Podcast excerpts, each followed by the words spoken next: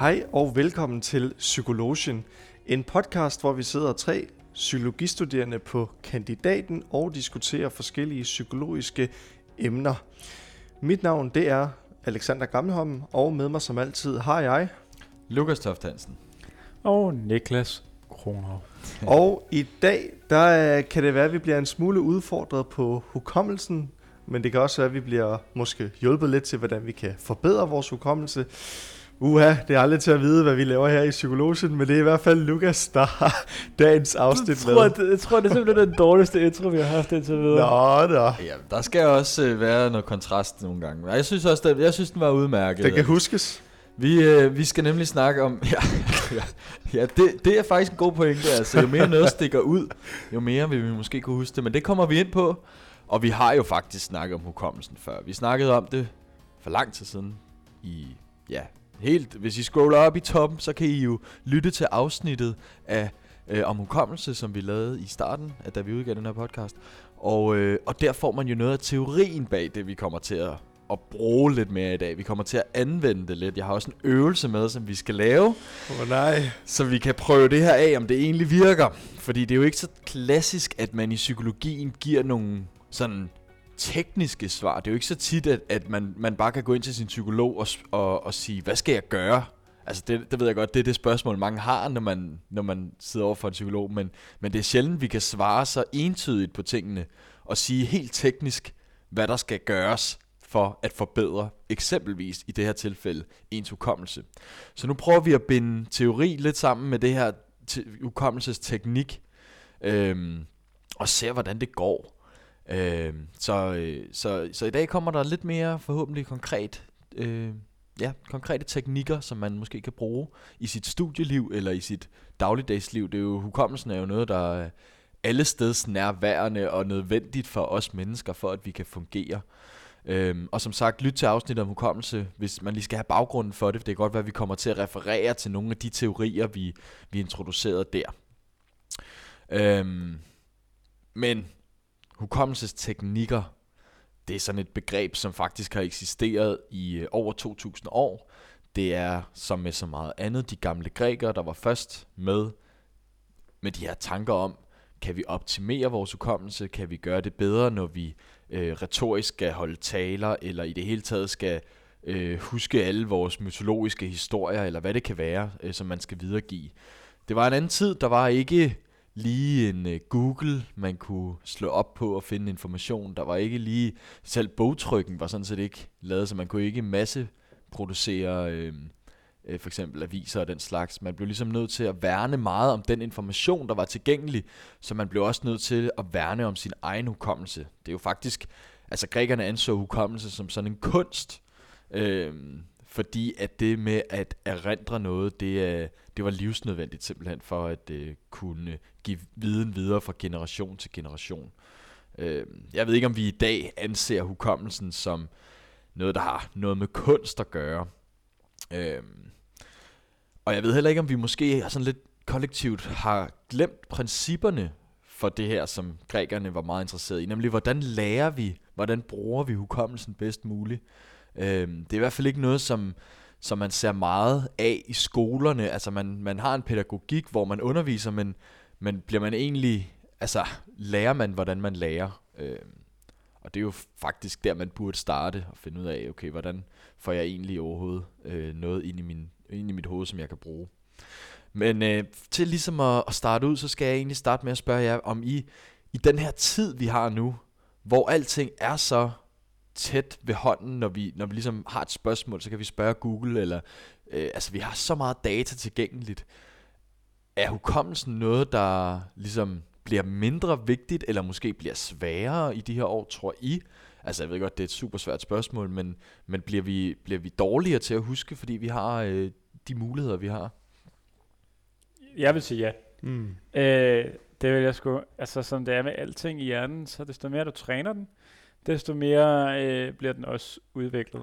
Øhm, og øh, altså, der er lavet sådan nogle sindssyge forsøg, øh, for eksempel som, jeg ved ikke, jeg tror, jeg nævnte det før, måske i sidste afsnit om hukommelse, var der et forsøg omkring øh, taxichauffører i London, hvor man sammenlignede øh, taxachauffører, før at der ligesom kom de her øh, Google Maps og hvad end de ellers hedder. Øhm, og så, så tog nogle hjernescanninger, hvor deres, de områder af hjernen, der ligesom havde at gøre med sådan hukommelse for øh, lokationer, det var, sådan, at det var langt større, det område, fordi det var blevet brugt meget mere end dem, som øh, de mere moderne og nye øh, taxachauffører, som egentlig bare øh, gik ind på deres app og trykkede lokationen ind, og så kørte derhen, hvor de skulle.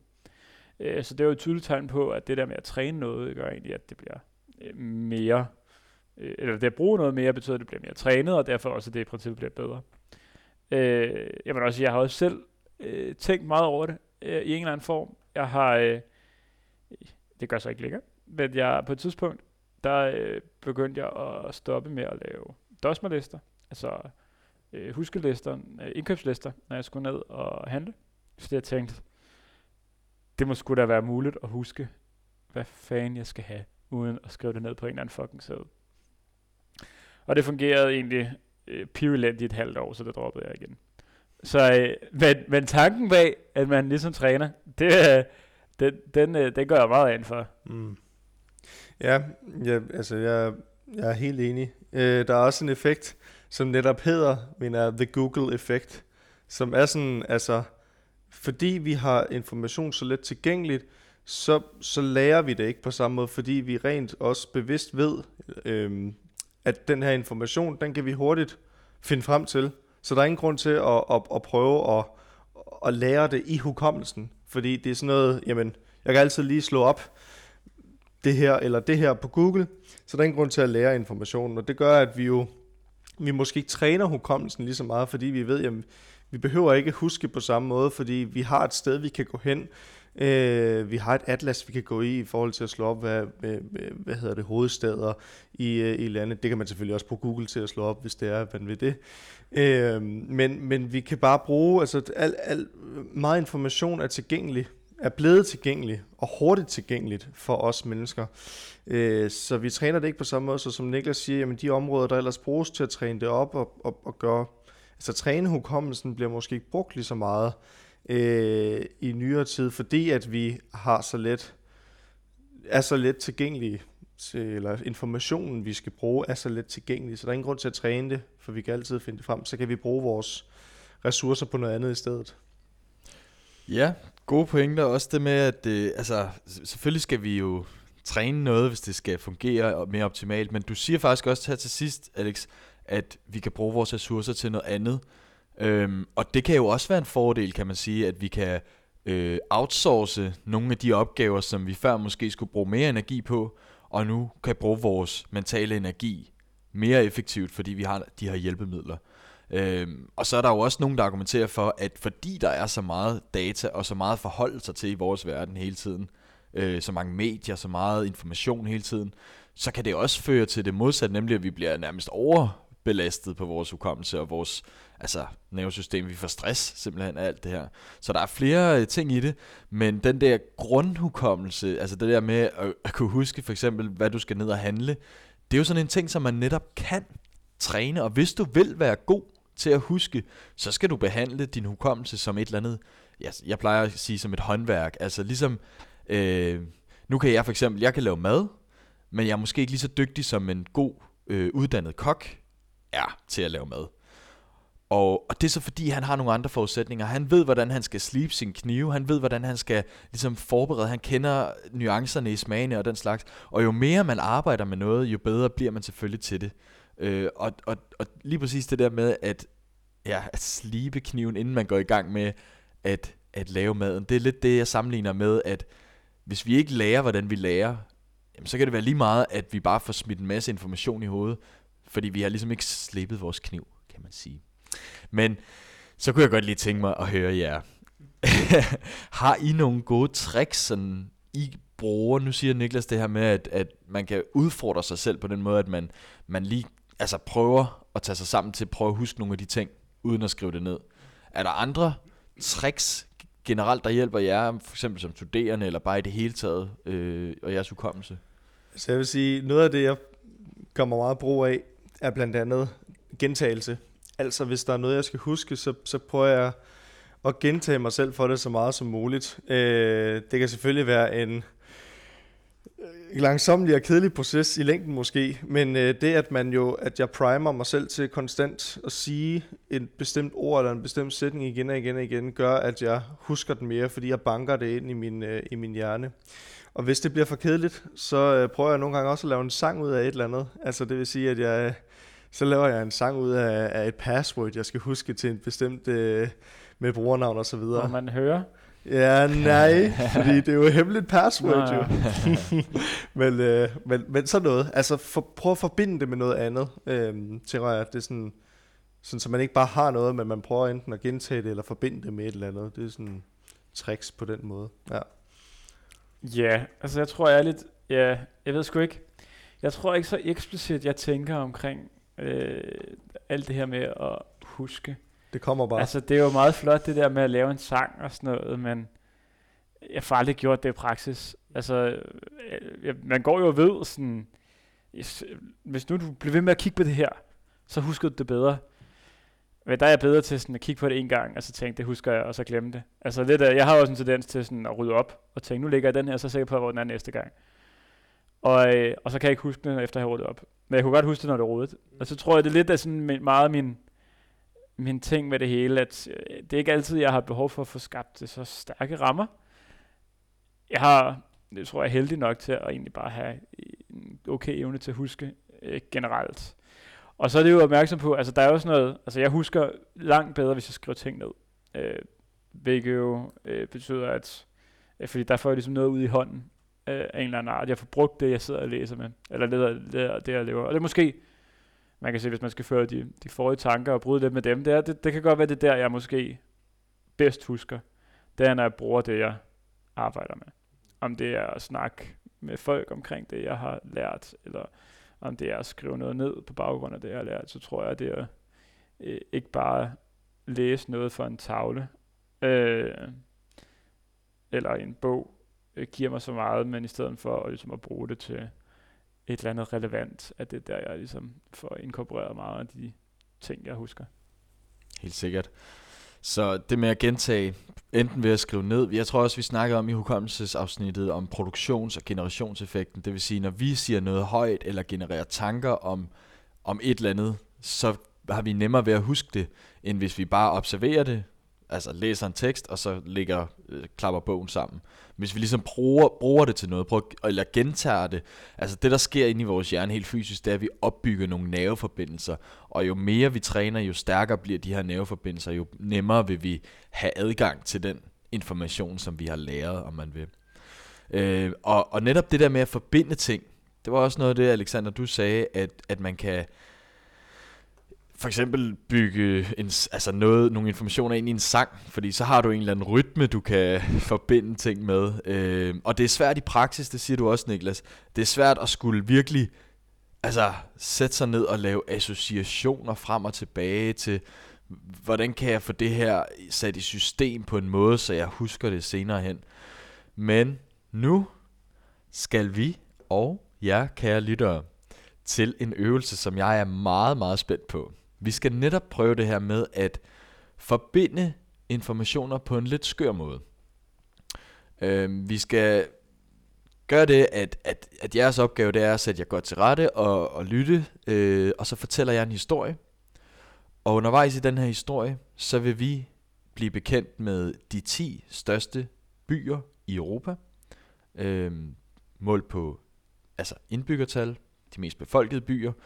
Og her der er for eksempel Tyrkiet og Rusland også med. Så det, det tæller ind under Europa i den øh, opgørelse, jeg har fundet her. Åh oh, ja, den så klassiske Melodi Grand Prix Europa. Præcis. Australien er så dog ikke med. Nå, i den okay. her. men, øh, men vi skal huske ti byer, og det kan man sige, man kunne godt sidde og gentage og, og huske de ti byer, hvis man tærpede det længe nok. Men nu prøver vi at gøre det på en lidt anden måde, på en lidt sjov måde, på en lidt overraskende måde forhåbentligvis, og se om det måske hænger fast i længere tid, end hvis vi gjorde det mere sådan, ja, statisk, hvor vi bare læste tingene op. Spændende. Så vi bruger et par minutter på det, men lad os se, om det ikke, øh, om det ikke har en effekt. Mm. Godt. Historien starter her. Vi skal forestille os, at vi er et eller andet sted, måske derhjemme. Vi øh, går sådan er måske lidt, øh, har vores opmærksomhed et andet sted, kigger ned i mobilen. Pludselig så støder vi vores fod ind i et eller andet sådan kant. Det gør pissenæs. Prøv at mærke den smerte, hvordan den bare går op igennem foden og op igennem benet, og I får en ordentlig bule på jeres øh, fod. Så tager I noget is ud af fryseren, putter ned på foden, og I kan mærke, hvordan øh, isen ligesom, sådan lidt, det, det er lidt smertefuldt, men det køler også, og I kigger ned på jeres fod og ser den her bule bare stille og roligt vokse, mens isen den modarbejder det. Så kodeordene her er is og bule. Byen, vi skal huske, det er Istanbul. Okay, så I prøver bare at huske på is og bule, og se om Istanbul ikke kommer frem. Det næste, der sker, det er, at I kigger op af jeres ben, nu I sidder her, og så ser I, der er sørme noget mos. Der er noget grønt noget, sådan noget mos, der gror op af jeres ben. Op af skinbenet, sådan kvartvejs op. Så kvart og mos, det bliver til moskvæg. Så mos, kvart. Det er den næste by, vi skal til. Og så kigger I på jeres knæ. Pludselig så sker der noget mærkeligt.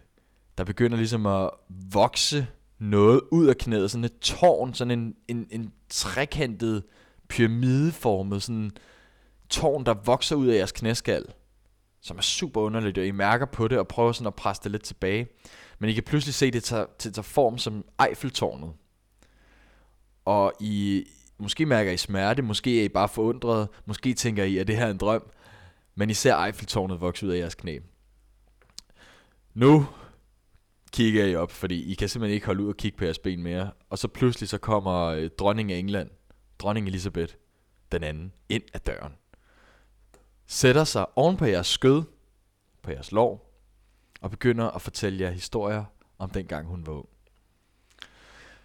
Det skal lige siges, det der Eiffeltårn, der er selvfølgelig Paris, og dronningen, vi er i nu, det er jo så London. Gæt på England. Yes. Og dronning Elisabeth, hun har fortalt sin livshistorie, hun rejser sig op, hun går ud af rummet. Øhm, pludselig så kommer der en tyr fra Madrid galopperende ind i rummet og hamrer sin, øh, sit horn direkte ind i maven på jer. Så I sådan får hul i maven, og I mærker sådan, at, at hornet går ud på den anden side af ryggen også. Så I ser bare et åbent hul ind i jeres mave. Det er ikke så rart. I tænker, øh, jeg skal lige bede om noget smertestillende, så I går selvfølgelig på bar. Tyren kom fra Madrid. Nu går vi på bar, vi drikker en øl. Barcelona er vi i nu. Og øllen den hjælper. Såret heler. Der er ikke noget sår i maven længere. Det var dejligt. Nu tænker I, vi må hellere takke Gud.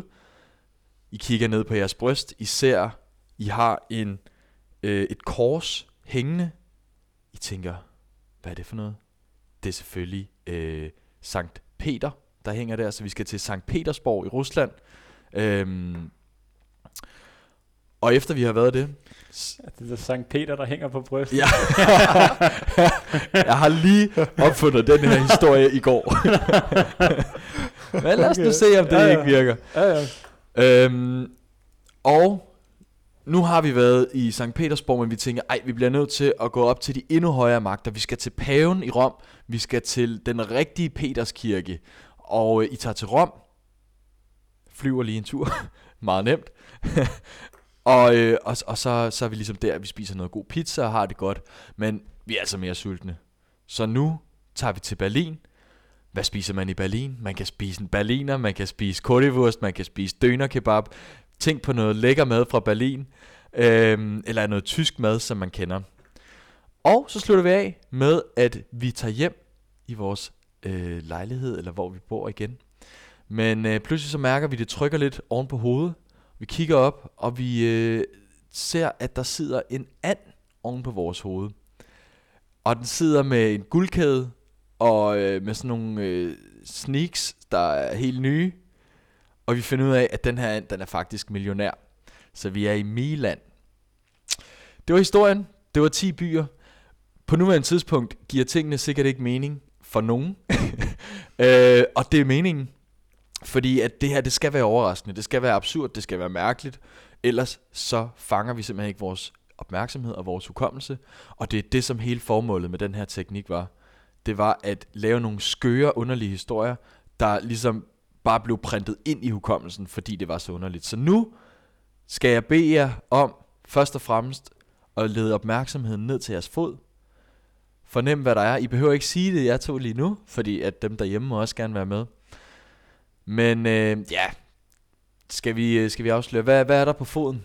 Skal vi skiftes? Vil du tage den første, eller skal jeg? Jeg kan godt starte. Ja. Der er jo en buler, vi skal have noget is, så det var Istanbul. Stærkt.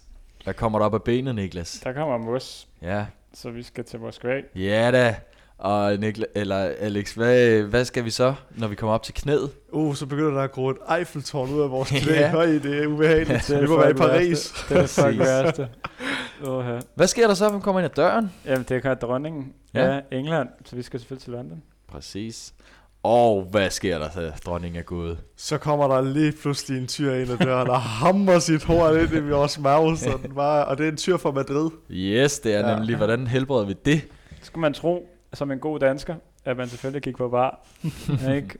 Drak god gammeldags dansk øl. Præcis. Op. Så der skal vi til Barcelona. Barcelona, ja. Mm. Så kommer vi op til, hvad der hænger om halsen på os. Den var lidt sværere. Du hjælper os meget. Ja.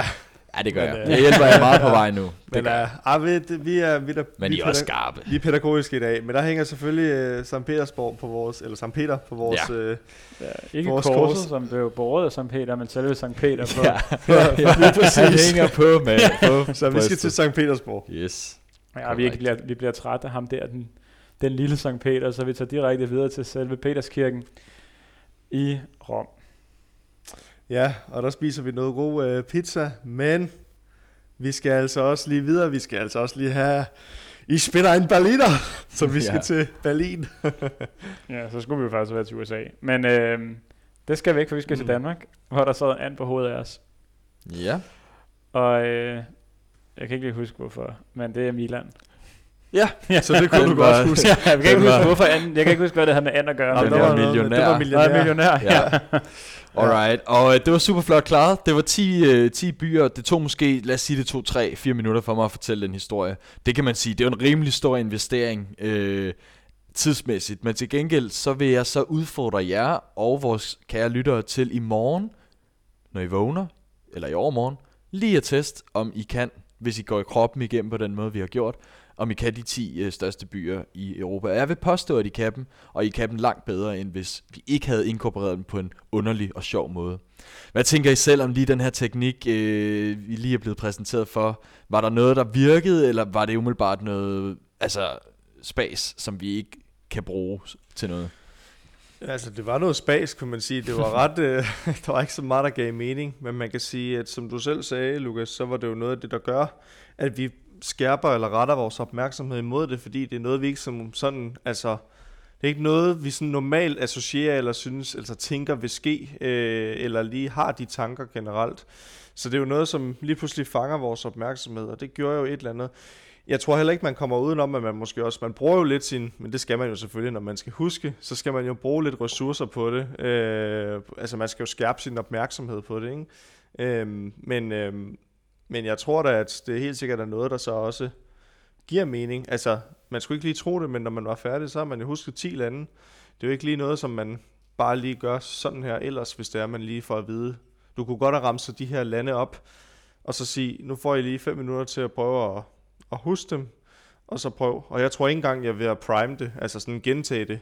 Vi kunne huske alle ti lande på altså det, som vi gjorde her på fire minutter. Så på en eller anden måde virker det jo, kan man sige.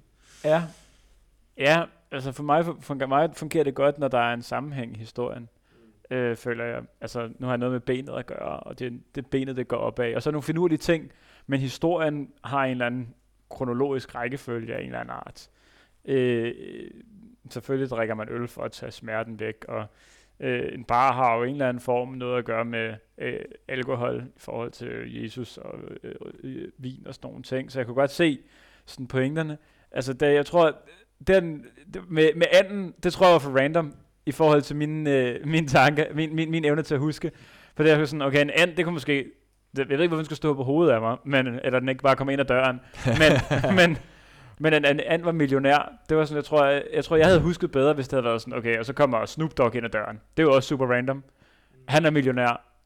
Det, og så får man så videre til den, til den næste på en eller anden form. Ikke? Så den der, hvad kan man sige, at i mit hoved ikke nok med, at der skal være de sjove ting, og finurlige ting, men også at selve kronologien fortsætter hele vejen igennem, så man kan følge historien, man er med. Det tror jeg i hvert fald i mit hoved gør meget for min evne til at huske.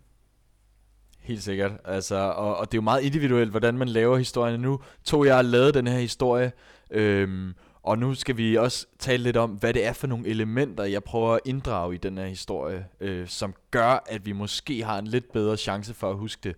Øhm, og og, og, og havde, altså, havde man givet den her opgave, prøv at huske de her ti lande på en sjov måde til hundrede mennesker, så havde der været hundrede forskellige øh, bud på, hvordan det ville se ud, det er klart. Men det her med, at der er en sammenhæng, som du siger, Niklas, en kronologi, og det er jo netop også derfor anden side på hovedet, det er fordi vi går fra foden og op gennem kroppen og op til hovedet, så har vi et system, hvor vi ligesom har sat informationerne op i en rækkefølge, der giver logisk mening, på samme måde som associationerne undervejs gerne skal give logisk mening. Det gjorde anden, der var millionær, så ikke lige øh, for Niklas, øh, og den var måske også lidt søgt på nogle måder, der kunne man godt have fundet på andre ting, men, øh, men det kan også netop være den modsatte effekt, fordi det ikke giver mening, at man så bliver ekstra opmærksom på, at okay, så bliver jeg lige nødt til at huske det, øh, fordi at det, det, det kunne jeg ikke helt forstå i første omgang. Så der er også noget med at, at, at, at få os ud af vores komfortzone, hvor vi sådan prøver bare logisk at forstå ting, til at blive kastet lidt ud i at skulle arbejde for det. Øh, og det er lidt det, man prøver på her.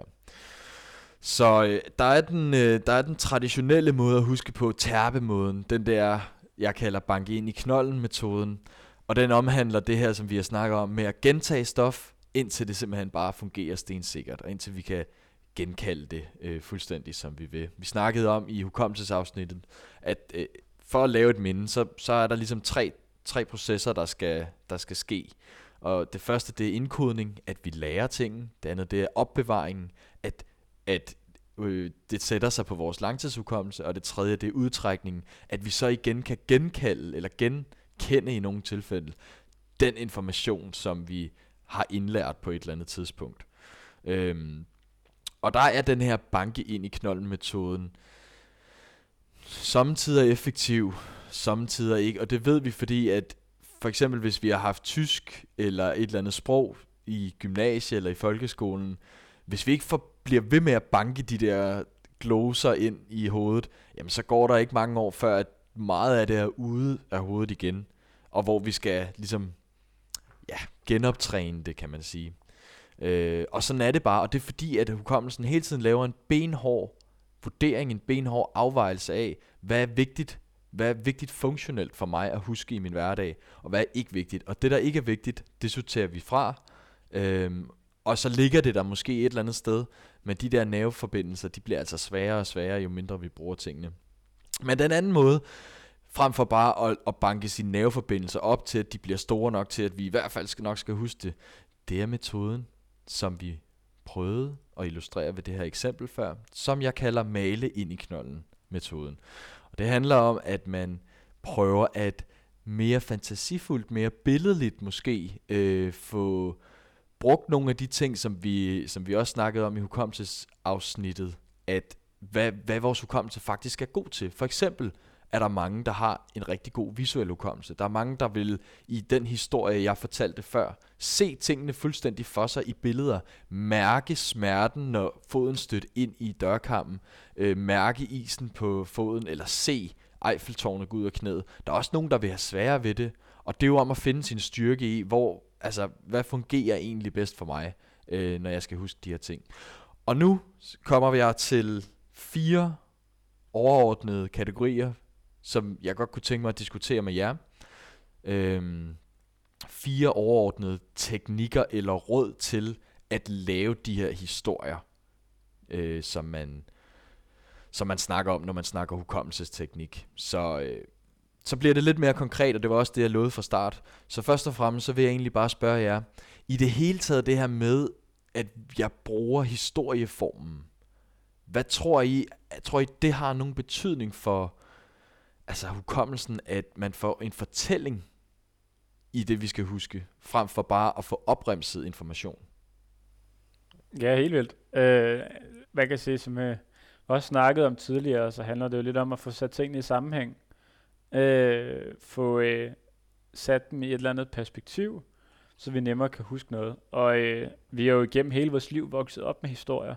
Vi er vokset op med eventyr og fortællinger omkring alting. Og altså, der er øh, man kan sige, hvis vi spørger os selv, så nogle af de ting, vi måske husker bedst, fortællinger, det er, det er jo historier. Fordi der er øh, ofte nogle, øh, som du siger, finurlige ting og nogle sjove ting med det. Og bare det at få sat tingene i et eller andet perspektiv med anden, gør det nemmere at ja, genkalde det. Øhm, ja.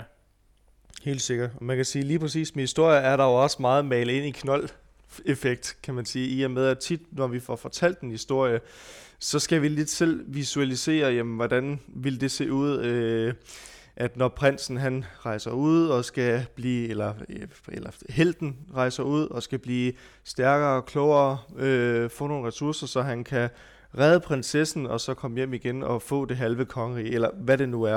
Og vi skal tit måske visualisere, så kom den store drage, den var øh, ildspydende og grøn og alle sådan nogle ting, men vi forestiller os det selv og visualiserer det meget nogle gange, de her historier her. Øh, så det er måske også en teknik, som vi egentlig på en eller anden måde måske også er blevet, som Niklas siger, vi er blevet oplært med historier, vi er lidt blevet oplært med den her teknik med at male det ind i, i knokken, visualisere det. Øh, Selvom at der måske, altså alt efter hvordan og hvorledes man har fået fortalt historier, måske nogen, der har prøvet det mere end andre, men uanset, så er det jo noget, når vi skal have fortalt en historie, så bliver det jo tit visualiseret.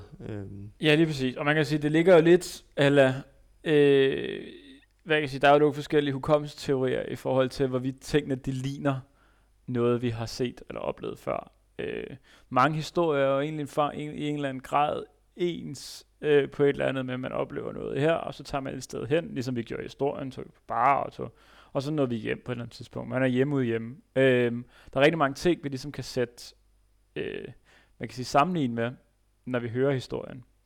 Og øh, jeg tænker, alle kender, altså hvis du er ekspert i et sprog, så lærer et nyt ord. Øh, lad os sige på dansk, der kommer et nyt ord i ordbogen. Det er nemmere for os at huske det ord, end lad os sige, vi havde, vi bare fik fortalt et ord på tyrkisk. Og det er jo fordi, at vi på en eller anden måde kan sammenligne det bedre med den viden, vi allerede har, eller de øh, historier, vi allerede har omkring noget. Altså vores evner inden for sprog øh, i det her tilfælde. Og der kan man sige, at en historie er jo, øh, som jeg sagde, det, det er noget, vi vokser op med og har igennem hele vores liv, og vi fortæller historier til hinanden hele tiden. Så at huske igennem historier er nemmere, end hvis man bare skulle have random ord. Øh, fordi det er ikke ofte, vi bare får serveret et random ord, og så skal huske random ord. Mm. Det der med et eller andet, når man lige snakker sammen, man siger, nu skal I høre, hvad der skete i går, nu var jeg nede, og så mødte jeg ham her, og så skete der det her, og så videre. Allerede der, der dem, os der bliver fortalt det, visualiserer jo, når, hvordan så ham herude, hvordan skete det, var det på gågaden, var der mange mennesker, alt sådan nogle ting, vi fantaserer os omkring det allerede jo. Ja. Helt sikkert, altså vi, vi mennesker, vi elsker simpelthen bare historier, og det er den måde, vi foretrækker og lærer på i mange henseender, og, og det kan vi også se, altså med, det er jo en kæmpe industri, også filmindustri og, og serier og litteratur, øh, altså vi elsker at høre en god historie, det samme med journalistik og nyheder, ikke? Altså man vil gerne være først med de bedste historier, øhm, og, øh, og, og, og der har vi altså bare en eller anden disposition til, at, øh, at det er en god måde for os at lære på, det er hyggeligt, og det er behageligt, at noget er ordnet i, i sådan en form, at at det er underholdende, samtidig med, at det er lærerigt på en eller anden måde. Det tager jeg forresten patent på, tror jeg. En, øh, måske en faglig bog inden for videnskab af en eller anden art, skrevet som historie. Ja. I stedet for mm. bare at være sådan en fucking lærebog, ja. Hvor der står øh, diverse faglige kapitler, ja. Og så kan man ellers bare få smadret hovedet ned i den, indtil man husker. Det er lige netop der, man ofte løber tør i at læse faglitteratur, det er, hvis det bare er tørt øh, information, man får serveret. Øh, og der er faktisk der er nogen, der, der er lidt bedre end andre til at, at fortælle og at forklare og give eksempler. Og det er jo også der, man, man forstår ting, det er, når man får eksempler, netop cases, historier fra det virkelige liv, så kan man relatere det, der står rent faktisk til noget, ikke? Øhm, en anden ting, som vi også lige snakkede lidt om, det der... Øh, Det der med, at, at for eksempel at huske, jeg tror du sagde noget med tyrkisk ord eller sådan noget, Niklas, øh, når noget skiller sig ud, når noget ikke passer ind i noget, nogen form, vi kender i forvejen. Altså, i hvilken grad tror I, det er sværere eller nemmere at, at huske for os, når noget er anderledes, eller absurd, eller mærkeligt, eller skiller sig ud? Kan det være nemmere nogle gange at huske det, eller, eller er det altid sværere? Ja, ja. ja, altså jeg vil sige, jeg tror, det er meget, meget forskelligt afhængig af, hvad det handler om. Øh, er det noget, man tænker er sindssygt absurd? Altså i en eller anden form, sådan, lad os sige, at vi går ned på gaden, og lige pludselig står der en drage foran os. Det er absurd, det er ikke noget, vi har set før, men fordi det er sådan en, man kan sige, så stor en absurditet, så vil vi tænke og huske den oplevelse. Men for eksempel, så er ord jo ikke noget, vi har mangel af øh, på nogen måde. Øh, og derfor et ord, som vi på ingen måde har kendskab til, og hvis vi bliver informeret omkring det, så vil det absurde i at få, altså øh, måske øh, tegn i stedet for t- øh, bogstaver, vil ikke være noget, vi husker, fordi det, vi ikke rigtig har noget at knytte det op på. Ja, jamen, jeg er meget enig. Jeg tror også, der er noget at sige med i forhold til, i hvilken grad det alligevel, altså, fordi selvom det jo ikke giver mening, så alligevel, så må der være et eller andet, der tiltaler os, eller noget, der alligevel gør, at vi associerer det på en eller anden måde på os, i og med, at vi, altså, enten så er det så absurd, men vi bliver draget af det, eller et eller andet, hvor at hvis det er, som, som Niklas så siger, måske nogle tegn eller et eller andet, som vi heller ikke, altså vi kan heller ikke knytte det op på noget, øh, så i og med, det er et tegn, som vi synes er absurd og ikke giver nogen mening, så vi vil heller ikke rigtig knytte det på noget, hvad, og visuelt kan vi heller ikke, altså hvad, det, er bare, det er bare tegn, så er det måske sværere at huske det på den måde. Øh, du kunne jo måske også have sagt i din fortælling, Lukas, at øh, så stod der, øh, øh, så når I kommer længere op på knæet, så står der pi, eller altså jeg ved det ikke, men altså sådan, nogle gange, hvis det bliver sådan, at det er absurd, men det bliver enkelt absurd, eller hvad man skal kalde det, så altså jeg ved det ikke, men der er nok forskel, som Niklas siger på. Ja, en stor forskel. Er, altså ikke? Lad os sige, at der står øh, ti køer, der er en, der er brun, og ni, der er hvide. Du vil huske en brun mere, end du vil huske en hvide. Eller, øh, øh, hvad kan jeg sige, lad os, øh, Lukas han siger ti ord. Øh, ni af dem handler af farver, det tiende er Alex er en idiot. Det er så tre ord, men nej. øh, står pointen, at sådan, hvis man vi har huske en eller anden form for forforståelse inden for det, så er det absurde noget, der, øh, hvad kan jeg sige, der giver mening. Og hvis vi ikke har noget at vide inden for det, så ved vi heller ikke rigtigt, hvad der er absurd på en eller anden måde. Ja, det tænker jeg er en god skillen, øh, fordi det er klart, at når noget skiller sig ud, men ikke nok til, at, at det ikke er noget, vi kan forholde os til, jamen så, så vil det typisk være noget, som vores hukommelse har nemmere ved at fange. Øhm, men hvis det er noget, der bare er helt vulapyk for os, så er det klart, så er det ikke rigtig noget, der fanger vores interesse, fordi vi ikke har noget som helst at binde op på. Så jeg synes, jeg synes det er en god skelnen, I har der. Øhm, og det næste, nu snakkede øh, Niklas lidt om den her drage, man kunne møde, øhm, som jo også er en absurd ting, men som også er noget, jeg tænker, der vil være nogle følelser knyttet op på. At det at møde et monster ude på gaden eller et eller andet, det vil i hvert fald skabe noget frygt. Nu har vi snakket om følelser, om frygt øh, og hukommelse før, øh, at det hænger meget sammen. Hvad med, for eksempel når jeg er i den her øvelse prøver at aktivere sanser med, at noget skal gøre ondt, eller nogen skal sætte sig på jeres lår og den slags. Er det noget, altså sanser og følelser, er det noget, der kan, der kan hjælpe hukommelsen sådan generelt, tror jeg? Altså, desto flere sanser du har, du bruger til noget, desto mere husker du det også. Altså, øh, det er måske derfor, at jeg må, øh, at øh, på studier og ofte i gymnasiet, sådan noget, vi godt kan lide at skrive ting ned, når vi får lært noget. Øh, fordi så er ikke nok med, at du får den der visuelle øh, sans brugt, så får du også brugt sådan, din øh, fysisk. Øh, hvad kan jeg sige? Øh, ja, det er så ikke så meget sammen med følelsesansen, får du brugt øh, i det her. Øh, Sammenlignet med, at der er også nogen, så, så må, måske lytte til lydbog omkring, eller så vores høresansen involveret, og desto flere sanser, du ligesom får med, desto nemmere er det også at huske tingene. Mm. Øhm, ja. ja, helt sikkert. Altså, vi bruger jo på en måde også, jo, altså, vi bruger flere øh, ressourcer i hjernen til det, så derfor så, øh, så hænger det bedre fast, og på en eller anden måde kan vi vel også asso- associere det bedre, altså dermed, at vi ikke bare kan visualisere Øh, drager, men vi kunne også visualisere, at det lugtede brændt, da den spydede ild ud af munden, og det gjorde ondt, da ilden ramte os. Måske også lidt døde efter, at vi blev brændte, men lad nu det være. Men altså det der med, at vi får sat flere ting på det, gør måske også, at vi associerer det endnu bedre, fordi vi bruger, som Niklas siger, øh, flere kognitive ressourcer øh, på det. Ja. ja, og nogle af de her ting, at fortælle historier, at gøre dem lidt utrolige, at bruge sine sanser og sine følelser. Det var netop det, og nu skal vi tilbage til det gamle Grækenland, som en herre ved navn Simonides, der levede fem hundrede år før Kristus, øh, han fandt på, i det han opfandt, det som vi i dag kalder hukommelsesteknik. Og han opfandt den teknik, der hedder ruteplansmetoden, eller Mind Palace, som er den mest udbredte, som, som hvis man har hørt om hukommelsesteknik før, så, så er det nok den her, man har hørt om. Og den vil jeg lige kort introducere til sidst, så, så man også får noget lidt konkret teknik med hjem. Øhm, det handler simpelthen om, at du forestiller dig, at du står i dit hjem, eksempelvis, eller på en eller anden rute, som du kender, og så placerer du, hvis det for eksempel var de her ti byer, eller lad os sige ti ting, du skal ned og handle, eller hvad ved jeg, ti informationer, dem placerer du på ruten, således at du laver nogle associationer, det vil sige til det første land, øh, hvad var det vi startede med, det var is og bule, det blev til Istanbul, så du laver et billede på, på, på den information, du gerne vil huske, som minder dig om, hvad er det Istanbul kan minde mig om? Jamen det kunne så i mit tilfælde minde mig om is og bule. For andre så vil det være, øh, hvis man har været i Istanbul, været i Tyrkiet, så vil det være nogle af de oplevelser, man kunne knytte op på. Men så placerer du altså den her minde, eller den her, ja kan man sige, den, den her association på det første sted på din rute. Går du videre til det næste sted og placerer den næste information, som så skal være Moskva.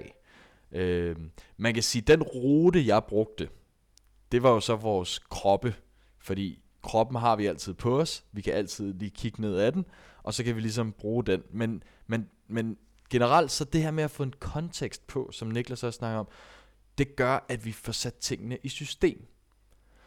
Så uden at introducere den her teknik meget mere, så er det ligesom grundformen af, hvordan man gør det her. Man finder en rute, man laver nogle associationer og nogle visualiseringer, altså nogle billeder på det, du gerne vil huske.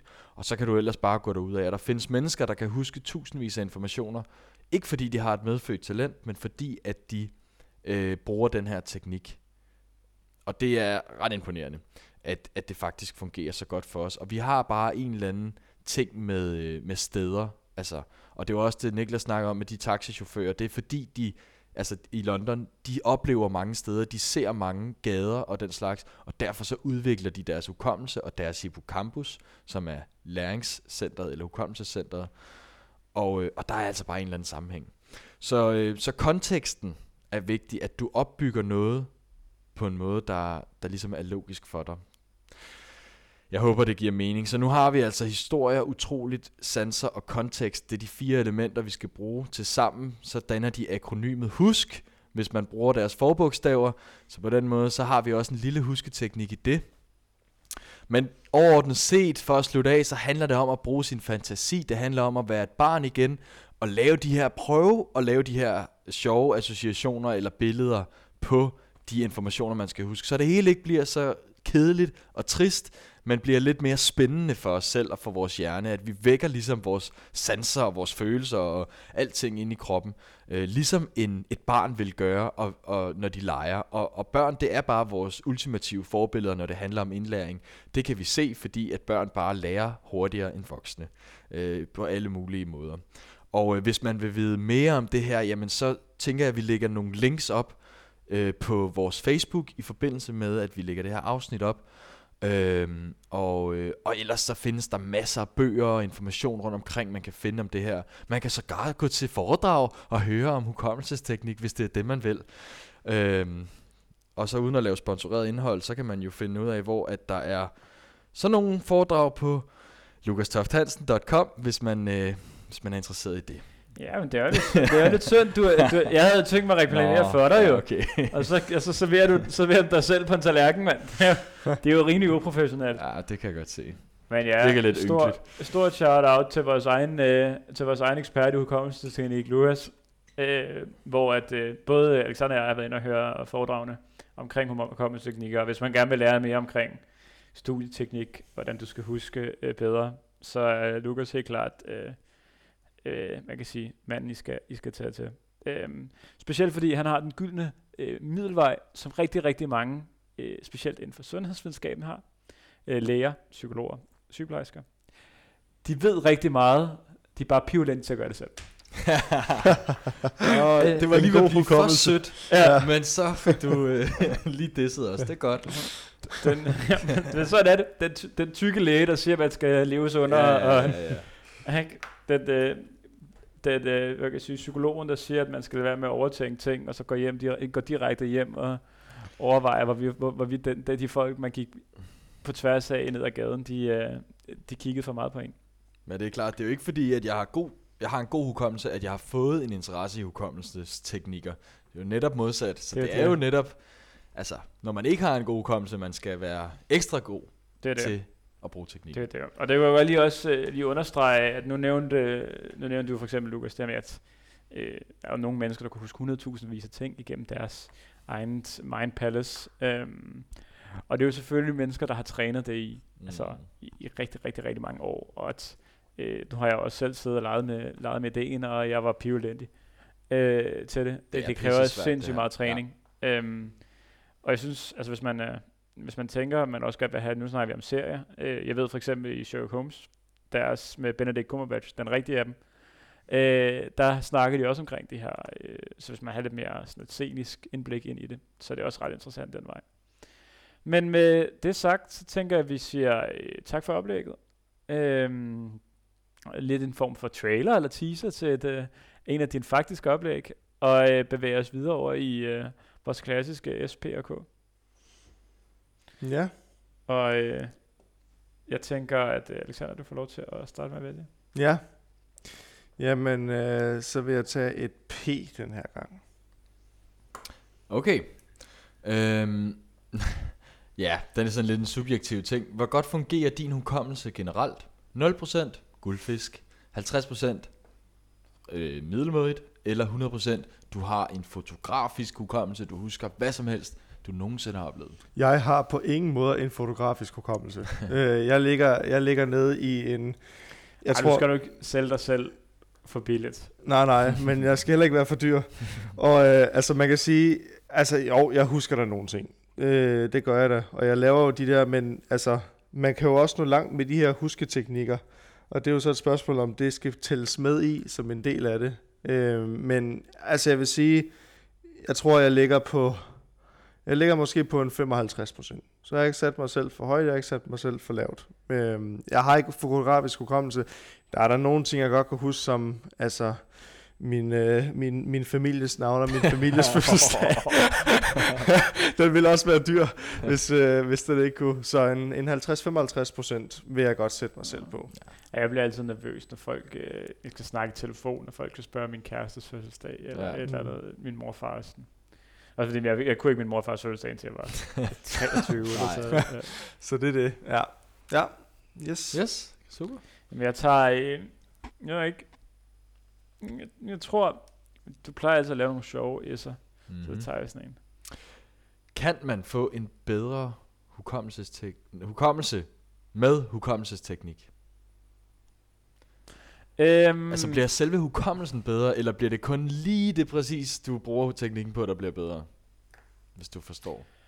Altså jeg vil, øh, jeg vil jo sige, at hvis du, det er jo ligesom, øh, det, altså det vil jeg sige, øh, det vil jeg skulle sige, at øh, bare det med at fokusere på ens hukommelse og fokusere på at huske noget, det, det har jo nogle øh, affødte effekter i forhold til alt andet. Også fordi du skaber jo nogle, altså det er jo igen, du, du, du skaber en eller anden form for fundament. Så kan det godt være, lad os sige, at du laver en historie om en, øh, en løve, øh, der skal betyde et eller andet. Ja, et eller andet. Øh, men når der kommer en, lad os sige to år efter, og der kommer en lignende ting, du skal huske, så vil du kunne sætte den i relation til det forrige. Øh, uden måske, øh, måske lidt mere ubevidst, end du ville gøre, hvis du ikke har skabt den her historie. Så det vil jeg da sige, øh, uden tvivl. Øhm, ja. Så. Ja. Jamen, super. Jamen, øh, ja, og det er jo netop fordi, at, at man, man skal ikke tro, at, at hvad som helst bliver bedre af hukommelsesteknik. Altså, sådan, det er det specifikke, du træner, som du bliver bedre til. Men selvfølgelig kan det afledte effekter. Selvfølgelig kan du ved at træne blive bedre generelt. Så altså, selvfølgelig kan man få en bedre hukommelse med hukommelseteknik. Så godt svar. Ja, ja. Ja, men det er jo det. Altså, lad os sige, vi, altså man, øh, lad os sige, man øh, godt kan lide, at man, man kun træner og spark på mål til fodbold. Øh, det kan godt være, at du kun træner skuddet, men du får da en eller anden større føling med bolden, desto flere gange du gør det, og hvordan skal man ramme den for, og det hjælper dig også til for eksempel aflevering og sådan noget. Så. Ja. Helt sikkert. Jamen så vil jeg slutte af med K, og der skal jeg argumentere for, at øh, studieteknik eller memoteknik, hukommelsesteknik, er vigtigere end øh, talent. Så den havde vi også faktisk lidt i sidste uge, vi har også snakket om den før. Men ja, yeah, altså fordi talent, du kan være, du kan være sindssyg, altså du kan have en medfødt disposition til at huske, der er vanvittig. Kan du så via teknik blive bedre? Jeg vil næsten sige, at i det her tilfælde med hukommelsesteknik, der kan det næsten lade sig gøre. Altså, jo, det tror jeg, jo, det kan sagtens lade sig gøre. Altså, du har vitterligt mennesker, der er dårlige til at huske, som lærer de her teknikker, som kan nogle ret vilde ting. Øh, som kan huske, ja, en masse informationer af pi, eller øh, binære numre, eller kort i et blandet sæt kort, eller hvad som helst, øh, som så gør det bedre end folk, der måske har et talent til at huske. Jeg vil sige, at det godt kan lade sig gøre, men du kan også have et vanvittigt talent for det. Ja. Men ja, studieteknik er vigtigt. Helt sikkert, helt sikkert. Jeg tænker bare, altså sådan, hvis man skal tage det fra sådan et lidt mere, øh, hvad kan jeg sige, normalt perspektiv, også min erfaring med studiet, at altså jeg kan da fortælle, jeg har ikke lavet historier hver eneste gang, jeg har læst, men jeg har brugt mange af de ting, du snakker om, det her med at sætte tingene i en eller anden kontekst. Specielt når man skal huske noget meget konkret, sådan hjerneområder og sådan noget. Der har, der har, for eksempel, der har, der har meget taget, altså de der lorteord, altså pissesvære ord, hvor man ikke bare kan, kan sige, øh, det her center, det har noget at gøre med din arm, så vi kalder det armcenter. Så skal man kalde det, det et eller andet latinsk lort, ja. Et eller andet, ikke? Og det skal man jo så huske. Øhm, og, øh, og der kan man så sige, for eksempel, øh, ja, nu har vi, vi har Brokas område i hjernen, der har at gøre med vores sprogproduktion. Der kan jeg i hvert fald huske, at jeg brugte Brokas, det har noget med brok at gøre. Det er noget, man snakker. Det er noget produktion. Bum. Og så sådan, jeg kan sige, på den måde bliver det jo, kan man jo bruge det, øh, fordi det kan, det er sådan, vi snakker om, det kan bare med hovedet blive flyvsk, sådan, hvordan skal du bruge det i, en, så, i livet? Så jeg kan ikke, hvis jeg læser tyve sider, så kan jeg jo ikke læse, jeg kan ikke tage hver eneste linje og putte ind i en historie. Men man kan godt bruge de der kontekst og følelser og sanser til ligesom at hjælpe sig selv med at huske bedre i en eller anden form, ikke? Okay. Øhm, hvad med det? Så tror jeg, jeg ved ikke om I har nogle sluttende kommentarer, eller så tænker jeg, vi runder af her. Øh, som altid, så kan I jo skrive til psykologen punktum odense snabel-a gmail punktum com øhm, for øh, mere information. Øh, eller ikke mere information, det får I ikke så meget af, men øh, I, kan jo, I kan jo skrive for at få øh, øh, om eventuelt noget øh, konstruktiv kritik, eller hvis I synes, vi har gjort det godt, det er jo altid rart at, at vide det. Og så er det jo også, altså lige nu, øh, psykologen er jo i fuld firespring, altså vi, øh, vi ligger og, øh, hvad kan jeg sige, leger med de største spillere lige nu. Øh, vi har, øh, af dem der ikke er støttet af et mediehus, der ligger vi i top femten øh, i hele Danmark. Øh, og det er jo øh, øh, hele Danmark ligger vi i top øh, er vi lige kommet i top fyrre øh, så det er jo, man kan sige, vi takker for al den øh, støtte og alle det øh, man kan sige, alle de minutter I lytter og lægger i os, det, øh, det betyder sgu meget. Og med ting I gerne skal lægge i os, så vil jeg også lige til slut nævne, at vi har en tier-konto. øh, vi nævnte det her for et par Øh, afsnit siden. Øh, der er et par stykker, der har været inde og øh, subscribe til os, hvilket er super lækkert. Takker vi mange gange for. Men øh, som sagt, så kan det jo godt øh, som studerende være dyrt at have udstyr og sådan nogle ting. Øh, og derfor så, hvis man har lyst til at støtte os i det her lille foretagende, så kan man jo gå ind og subscribe på tier punktum d k. Der kommer et link i øh, selve det her også øh, Spotify øh, informations ting, der nu er. Øh, jeg er ikke teknikmand. Jeg er ikke teknikmand for foretagendet. Men øh, i hvert fald så øh, om hvordan man, hvordan det kan foregå, og det vil vi i hvert fald være sindssygt glade for. Med de ord, så siger vi tak for i dag. Tak fordi I lyttede med. Tak til dig, Lukas, for oplæg. Og ses på den anden side.